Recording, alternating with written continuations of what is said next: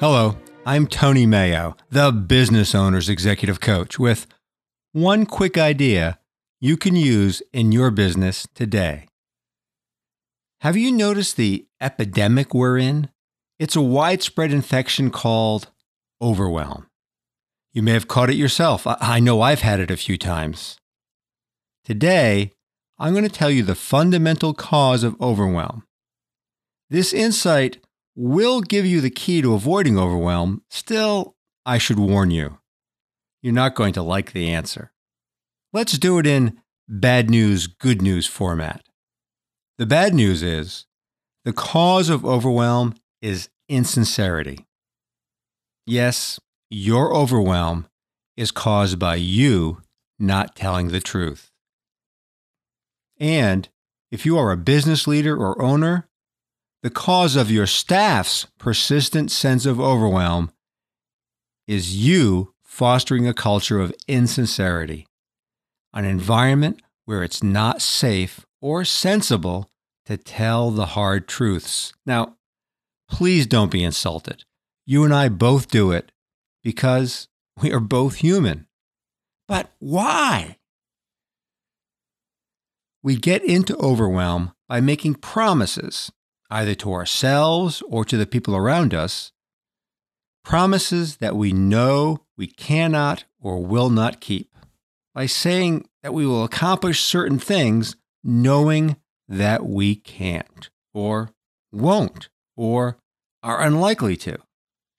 When we say it, we may mean it, but at some point, it becomes clear we just can't handle it. We haven't got the time, the skills, the interest.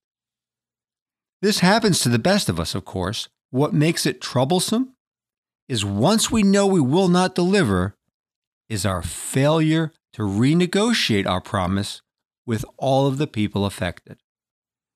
The good news is that this insincerity is not usually caused by a personal moral failing, but by a flaw in the company culture. That's good news because you are a leader who influences your company culture. Many years ago, when I worked in computer systems development, I attended a lecture by productivity expert Capers Jones. He had studied hundreds of software projects, comparing the original budgets with the actual time and money expended to implement the systems. He found a simple yet very consistent pattern. Software projects mostly took twice as long and cost twice as much as had been budgeted. The solution is obvious, he thought. Management should just take the budget proposals and double them.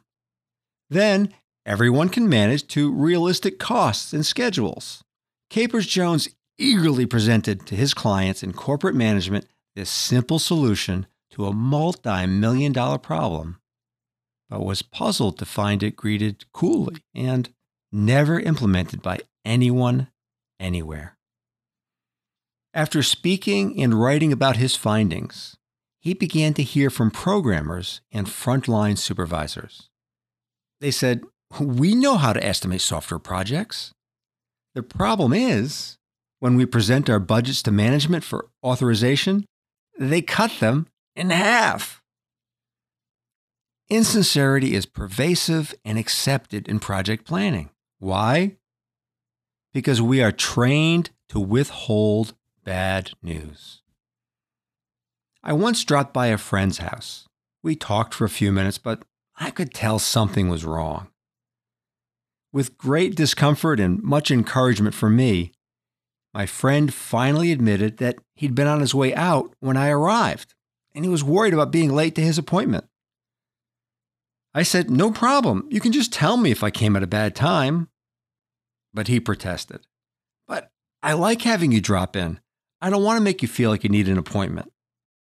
Well, I said, That's exactly why I want you to tell me if I came at a bad time. Then I heard myself say something that has helped me and my coaching clients many times. I said, if you never say no, I have to doubt every yes. if you never say no, I have to doubt every yes. And that is the culture of too many organizations. People don't feel free to say, no, I can't do it by tomorrow. No, I won't ask my staff to work through the weekend. No, I can't maintain customer satisfaction with less staff. I'll speak more on future podcasts about creating safety and encouraging integrity inside companies. For now, one more story about resolving overwhelm. My friend, the great coach Bob Dunham, was also in systems development before becoming an executive coach. He was an engineer writing programs for NASA's Hubble Space Telescope, but the project was years behind schedule. They were three years in, and not one finished module had been delivered. The turnaround started when Bob noticed his colleagues continually agreed to impossible deadlines.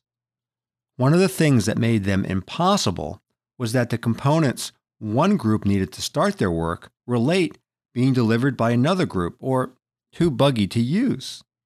Thus, problems in a few groups cascaded throughout the company.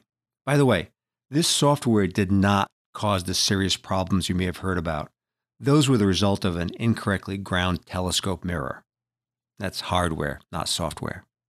As a lowly software engineer, Bob made one simple change that broke the logjam.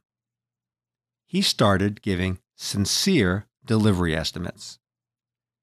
To do that, he insisted on receiving accurate, reliable estimates from the groups developing the upstream modules he depended upon to do his work. Soon, executive management noticed that his was the only group delivering finished modules, so they made him the team lead. His honest estimating spread, and so did the quality of deliverables. He was promoted again and again, and the pattern repeated on a larger scale. Within a couple of years, he was the vice president of systems development for Motorola Computer Systems. And the Hubble Space Telescope software went into space. By practicing and demanding sincerity, by not accepting overwhelm as inevitable, Bob advanced his own career and put a major research tool into service.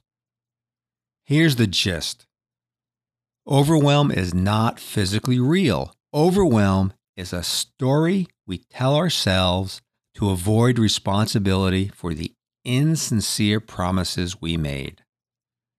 I know that's tough to accept. We want overwhelm to be someone else's fault, to be caused by our demanding boss or impatient client, or the world's fault for being too complex, fast moving, or competitive. Even if those were the true causes, what good would blaming others do for you? Being a victim of circumstance may relieve us of the burden of responsibility, but it also denies us the satisfaction of victory. Better to take on this possibility that overwhelm is not physically real.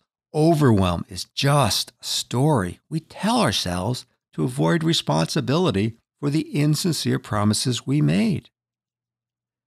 The simple cure for overwhelm is to take responsibility and speak to others and ourselves with sincerity. When you find yourself in overwhelm, find out where and to whom you are being insincere, even if it's you. And if you notice that your employees are continually suffering from overwhelm, take a hard look at yourself. What is it about the way you run your company that people don't feel safe enough to tell you the truth about what they can really accomplish? To hear more about the special flavor of overwhelm specific to business owners, which I call ownerwhelm, head over to my public speaking page at tiny.cc slash keynotes. That's T I N Y dot cc slash K E Y N O T E S, all lowercase, no dot com. It's just a short URL. Thanks for listening to this podcast.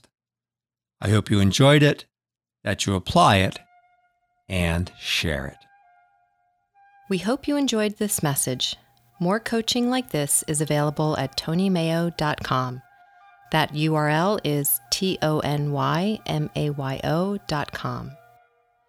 We appreciate your comments, suggestions for future topics, and most of all, stories of how you applied the coaching.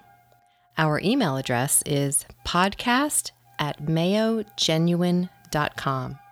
That's P O D C A S T at M A Y O G E N U I N E dot com. This podcast is the property of executive coach Tony Mayo, all rights reserved worldwide.